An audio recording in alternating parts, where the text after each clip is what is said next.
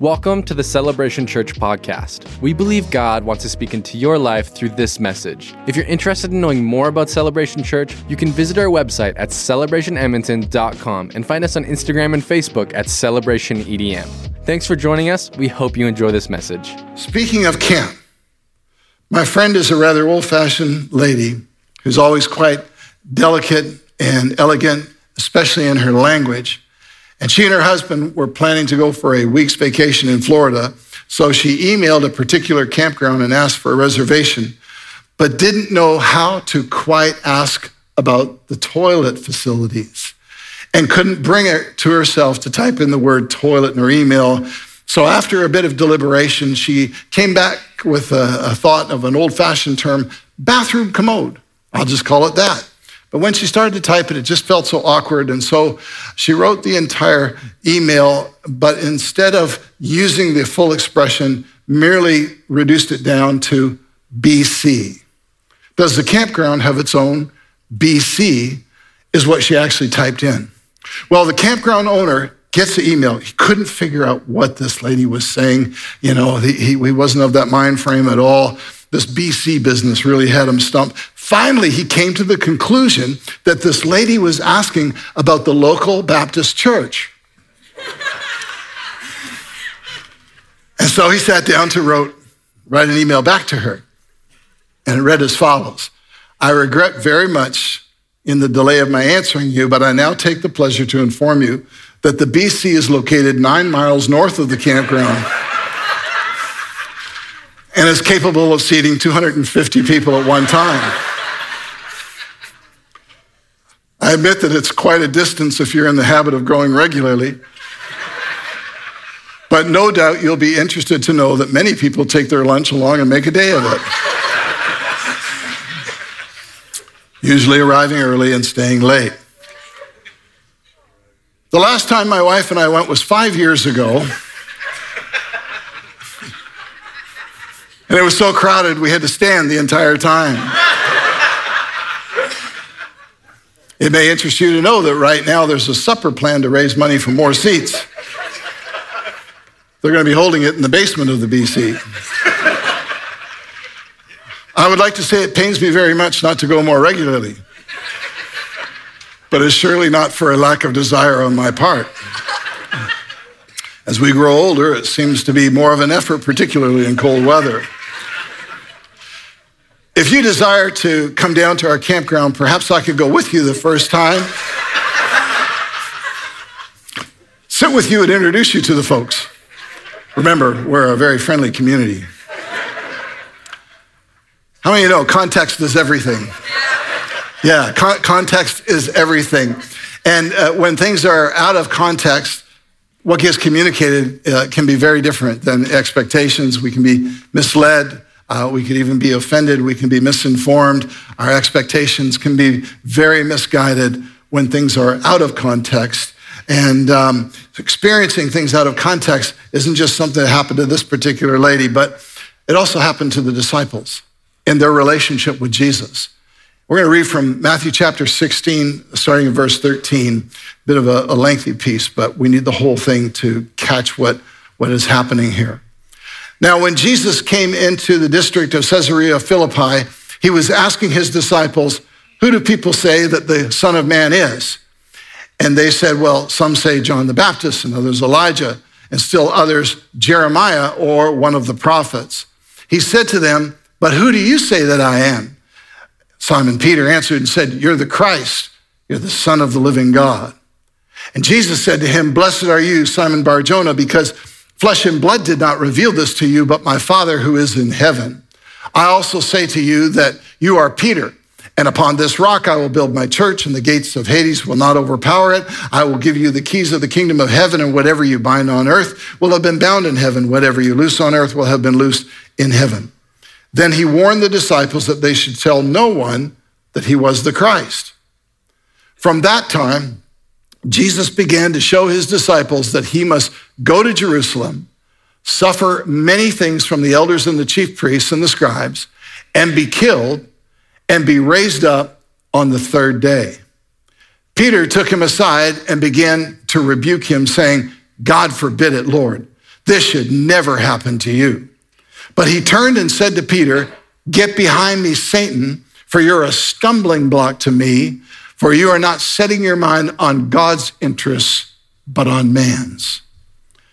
What an amazing paradox it is in the life of Peter that in, in one moment he's making this declaration You're the Christ, you're the Son of the living God. And, and then Jesus turns to him and, and says, you know what? Flesh and blood didn't reveal this. Nobody told you about this. This didn't come from a person. This came straight from the Father who has revealed it to you. At one moment, Peter's being celebrated for this prophetic announcement that comes from superb insight. And then the next moment, he's being chastised for siding with the devil.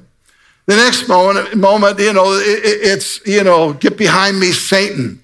But let's follow this story more closely to understand what exactly is going on inside of Peter's mind. You're the Christ. You're the Christ. That's his declaration. That word Christ meaning Messiah, Savior, the one who is sent by God. But what that word means to Jesus and what that word means to Peter in his current Jewish mindset were actually two different things. To discover this, Look at the comments made by disciples after the resurrection. Jesus is risen. And, and so we've already gone past the crucifixion. Crucifixion has happened. Jesus is risen. They're walking along the road. Jesus catches up to them. And in Jesus' sort of fashion, he's cool. He's cool. Luke chapter 24, verse 18. One of them, named Cleopas, answered and said to him, are you the only one visiting Jerusalem and unaware of things which have happened here in these days? And Jesus, because he's cool, he says, What things? And they said to him, The things about Jesus the Nazarene, who was a prophet, mighty in deed and word in the sight of God and all the people, and how the chief priests and the rulers delivered him to the sentence of death and crucified him. Now listen to this. But we were hoping that it was he who was going to redeem Israel. Indeed, besides all this, it is the third day since these things happened. We were hoping that it was he who was going to redeem Israel. Redeem, as in overthrow the Roman, you know, tyranny and government and establish Israel as a free and independent nation. That was their understanding of redeem. They weren't thinking about redeem in the way that Christians think about redeem today. They weren't thinking about forgiveness of sins. They weren't thinking about setting, setting aside the customs of the law to embrace God's grace uh, and, and one final sacrifice for all sins. They weren't thinking about that. They weren't thinking about sin being removed from their life and a freedom from condemnation. They weren't thinking about the presence of God being reestablished with them and, and in them uh, for their whole life, not just in a tabernacle, but with them, the way that Jesus does when we receive him into our life. And this explains Peter's reaction to Jesus. When Peter takes him aside and begins to rebuke him, as the scripture says, and says, God forbid it, Lord, this should never happen to you. Why? Because you're the Redeemer of Israel, and a dead Jesus can't do what we want you to do. You're here to be the king. You're, you're here to take over. You're here to set things straight with these Romans and all the rest of it. You, you can't be taken captive and killed. A dead Jesus can't do this, so God's going to have to stop this. What's the problem here? Peter has taken the title Christ out of context. Out of context. Jesus was explaining what being a savior meant when he spoke about the fact that he was going to be taken, that he was going to be crucified, and that he was going to resurrect. Jesus had to do the same thing with the disciples on the road. In Luke chapter 24, it goes on and it says this, and he said to them, O foolish men and slow of heart to believe in all that the prophets have spoken. Was it not necessary for the Christ to suffer these things and enter into his glory? Then, beginning with Moses and all the prophets, he explained to them the things concerning himself and all the scriptures. Wow. I'd like to download that Bible study. You know what I'm saying? It's like, wow, this is awesome. What did Jesus do? Had to bring them back into context. The context of salvation, the context of redemption, the context of what it means for him to actually be the savior of the world, the, the context of Jesus' purpose, the context of who Jesus is, not who they wanted him to be. Our lives are to be lived in the context of who Jesus is, not who we want him to be. Our lives are to be lived in the context of, first of all, his purposes, not our plans. In fact, we're to live our lives in the context of his purposes, and his purposes should determine your plans. Our plans are not to be independent of God's purposes. We're to seek first the kingdom. All these things get added to us. And so we go after his purpose and, and we figure out our plan to fulfill that purpose. Our lives are to be lived in the context of his leadership, not his blessings. You know, we can and we do experience the blessings of God. But the blessings are not the focus of our lives. It's his leadership that is. Seek first the kingdom of God, and then what? All these things will be added to you. Not seek first all these things. In fact, what God wants and what we want can sometimes come in absolute conflict with one another. And there can be moments in our life where we're making decisions and saying a prayer similar to what Jesus said in the Garden of Gethsemane when we say, but not my will, your will be done. And so it's about his purposes. Our lives are to be lived in the context of eternity, not just the here and now. We, we can be making huge wins for eternity, and it can actually be costing us our personal comfort right now. But the win for eternity is much more valued than any sacrifice that we're making right now. We're giving up something we love for something we love even more. How many of you know something? That's going to happen actually this week. Yeah, camping with teenagers. Those folks are giving up some comfort for some discomfort that will make an eternal significance. Our lives are to be lived in the context of the gospel. Our lives are to be lived in the context of worship, and what you worship is shown by what you give priority and preference to in your life. Now, God moves in your life when your life is in the right context. This is so important to understand. God moves in your life when your life is in the right context. Throughout history, people would have an encounter with God. And then out of that encounter that they had with God, they would attribute a name that matched the experience. I'll give you a few of those. But that encounter happened for one reason that is this they were pursuing the purposes of God. And in the midst of pursuing the purposes of God, God does something wonderful in their life. And now they, they take that attribute and they say, you know what, God, I just saw another side of you. This is who you are to me. Abraham was called to follow. And, he's, and God just calls him and says, I'm, I'm going to create a nation out of you in a place, and you're to follow me. And even though you don't know where you're going, let's go, let's do this. Uh, and, and that's what God's plan was for his life. Abraham, by the way, you need to know this. Abraham was not like Sunday school material. He didn't grow up in a church family. Uh, he didn't have a, a particular um, religious background to where it was, let's put it this way God didn't go to a synagogue and pick the most Jewishness person he could find to do what he was doing. God just picked a willing heart by the name of Abraham, who actually comes from a pagan background. That's important to know because it helps you understand the story. Because I don't know about you, but I've read the story of Abraham when they get to the part where God says, Go sacrifice your son.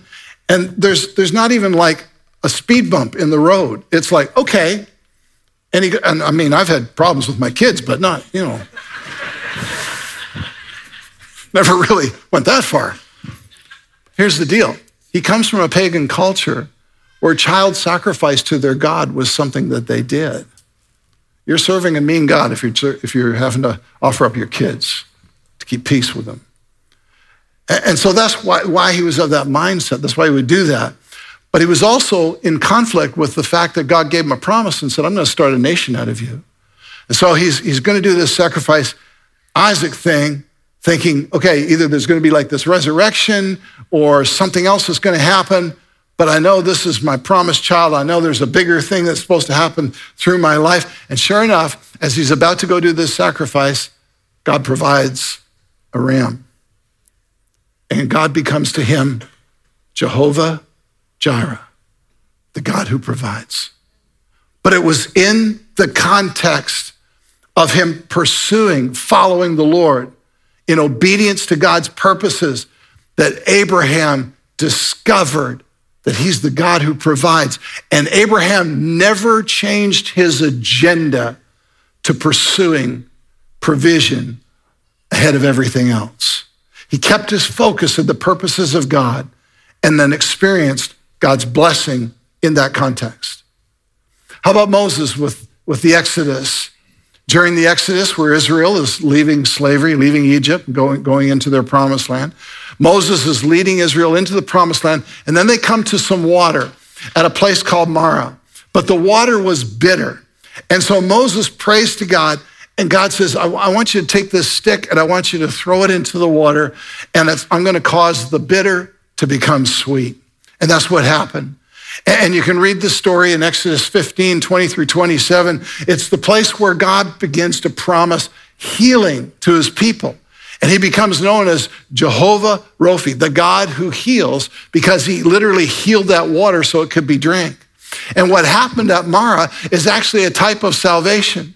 At Mara, a stick was thrown into the water and the bitter turned to sweet. In salvation, the cross gets thrown into your life and your bitterness becomes sweet because of Jesus. How about Gideon?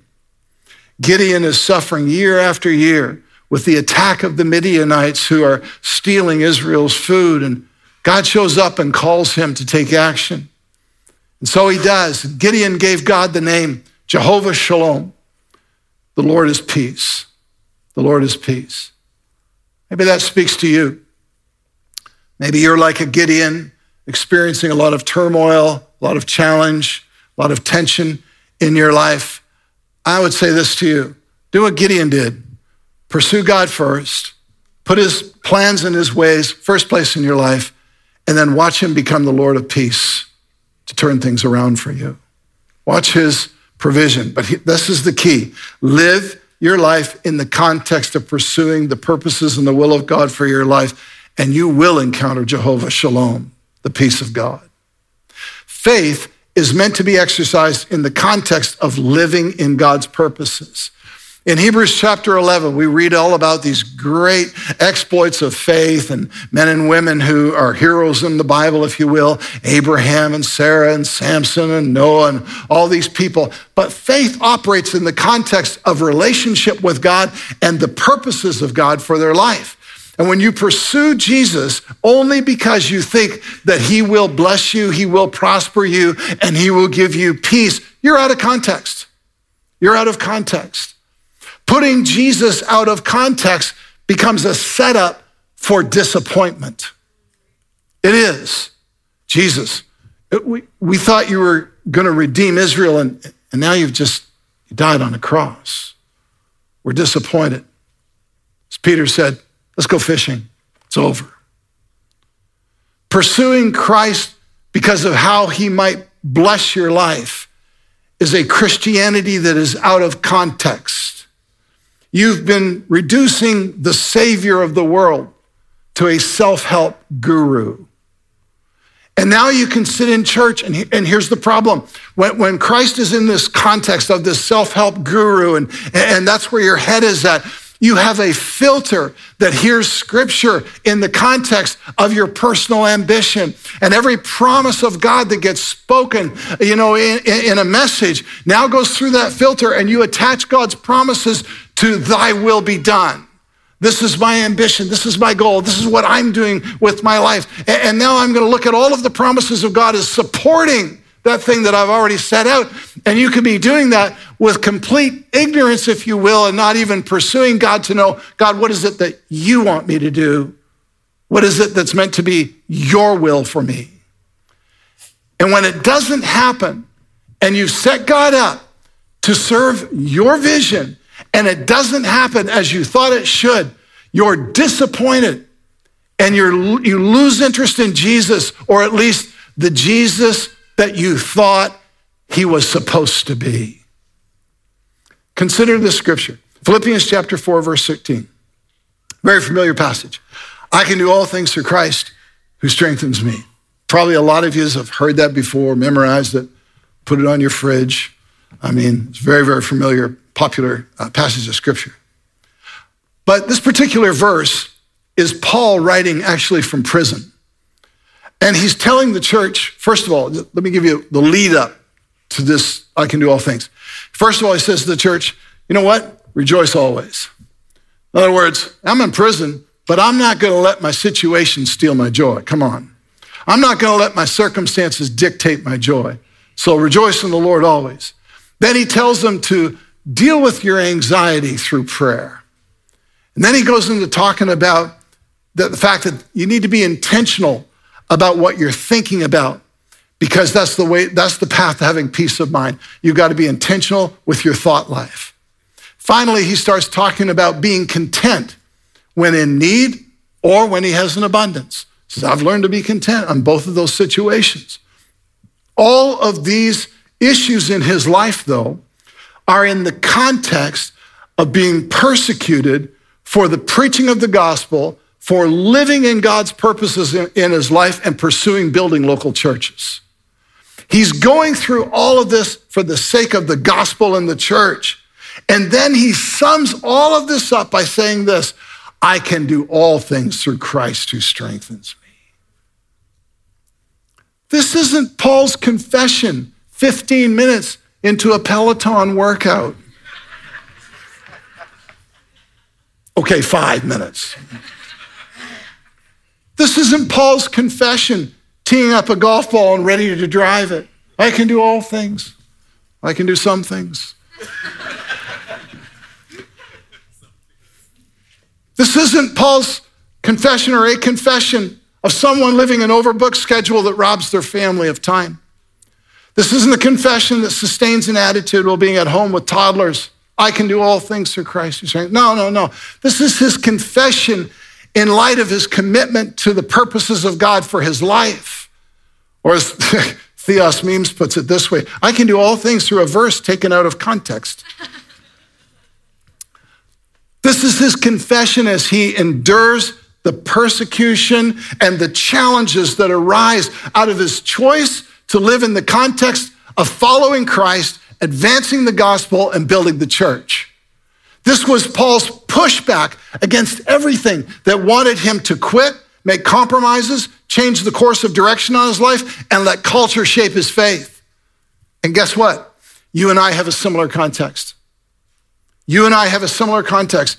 And the next time you're facing temptation, it might be a really good time to not only say no to the temptation, but to follow it up with, I can do all things through Christ who strengthens me. Come on.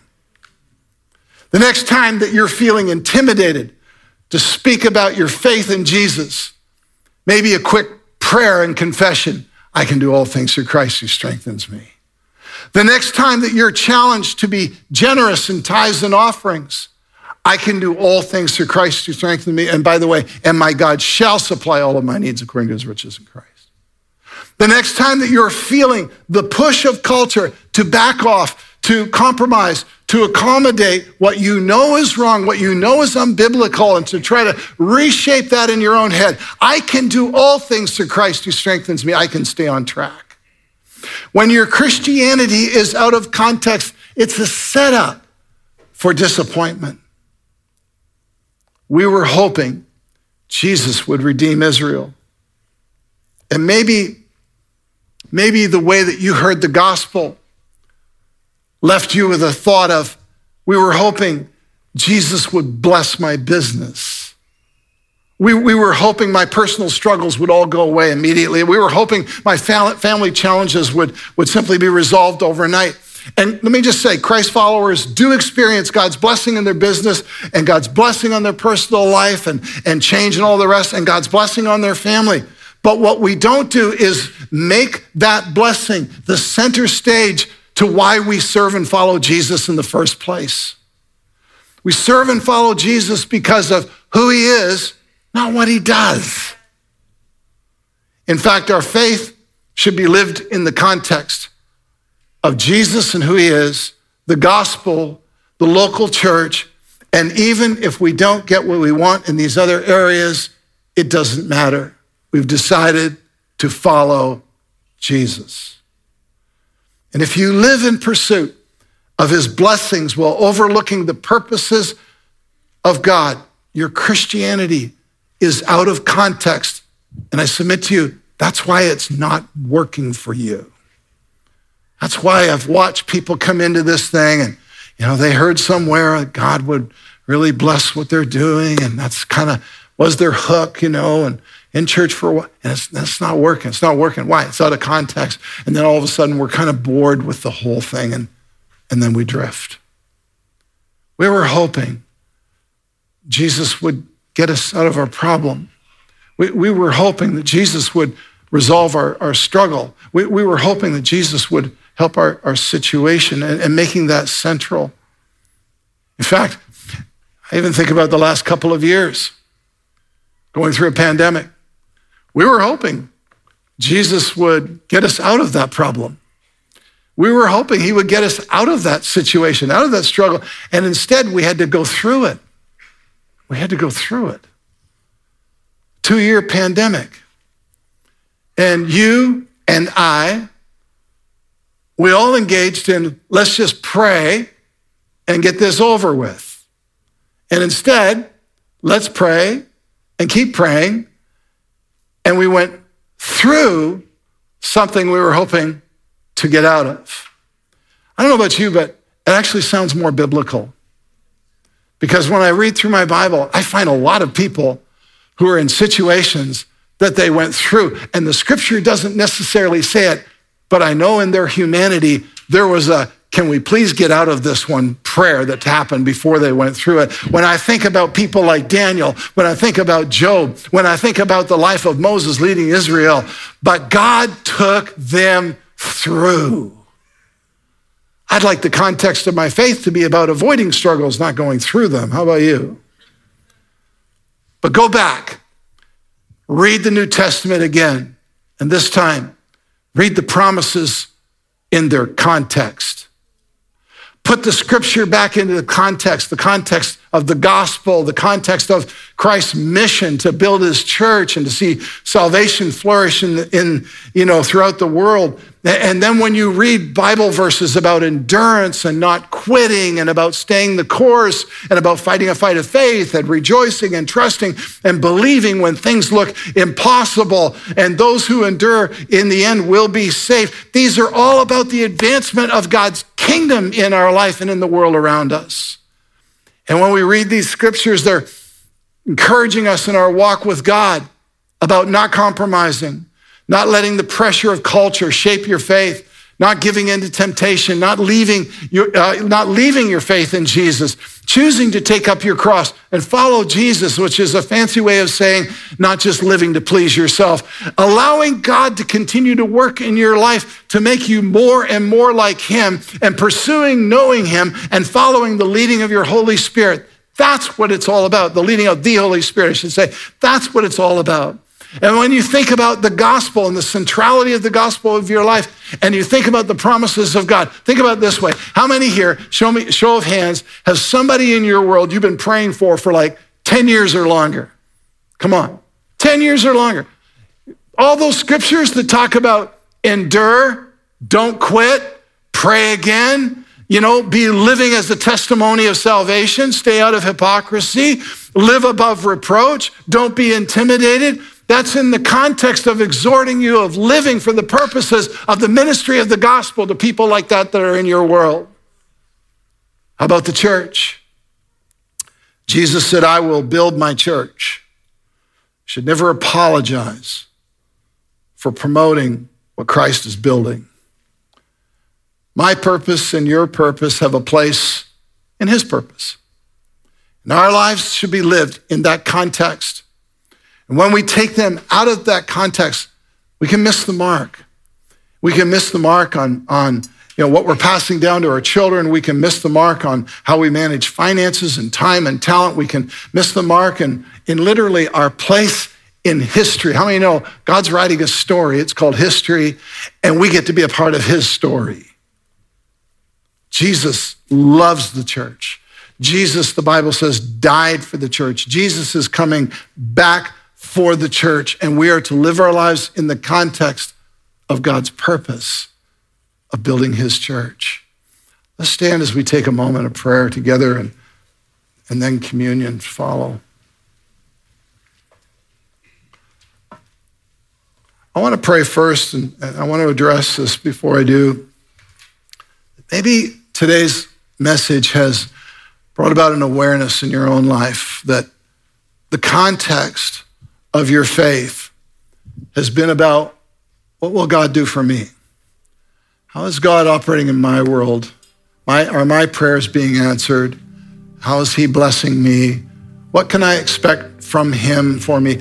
Maybe that's been the context. And quite frankly, some preaching and some of the witnessing about Jesus could actually lead you to think that way. But you've understood as we've talked today that the context needs to change. It's all about Him. Jesus is Lord, He is God. Jesus is the Savior of the world. He's my He died for our sins. Christ is central to all of this. When Jesus says, uh, "This is what I'm going to I'm going to build my church," and and the gospel is to go to the whole world. You know, how many know that's His purpose? Our lives center around that purpose. He becomes central, and maybe in your life that hasn't been the case. It's been out of context. I, want to pray with you. This is an opportunity to respond to this message to say, God, I need to get my Christianity in its right context. It's about you. Seek first the kingdom, all these things will be added. You love me, you will care for me, but my intention needs to be about you, knowing you, following you, serving you, living for your purpose for my life. And if that's spoken to you, this is an opportunity to pray with our heads bowed. How many here would say, Pastor, you know what, this context thing? Count me in. I need to pray. I need to change this in my life. My Christianity's been out of context. Can you just raise your hand, give me a wave if that's you? There's lots of hands up. Let's pray with those who are praying today. Lord Jesus, today, I'm making a decision to receive you into my life as the Lord of my life. I'm putting you in your right context. My faith is central to following you, discovering your will, your plan, your purpose, and living in that. I want to know you more and more and live for you. In Jesus' name. Thank you, Lord. Lord, I, I pray for all of us here, and may we always keep Christ in context. Lord, may we catch ourselves should we slide into a mind frame that begins to position you as our servant when we are here to serve you. Going to go ahead and take communion together. If you want to take the, uh, the challenging little piece of plastic off the top.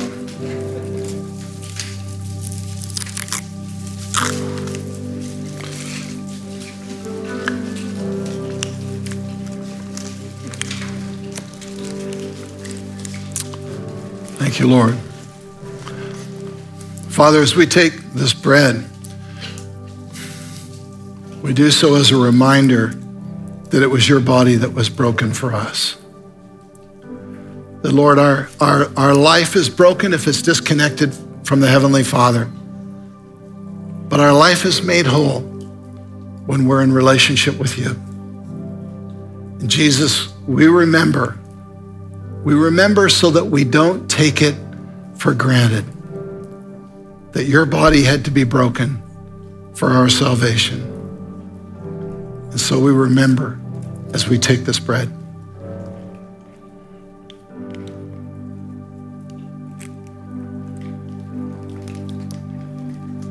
Now we take the cup.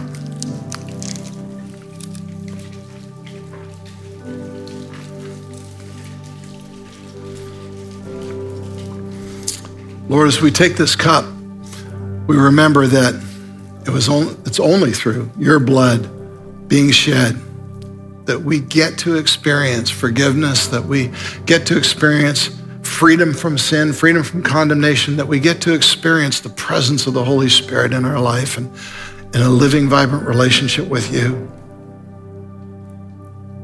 Lord, may we never come to a place of familiarity, but and never come to a place where we take this for granted, but realize the incredible price that was paid. And Lord, we remember that your blood was shed to a point of death, but you rose again and gave us new life. And so, Father, we take the cup.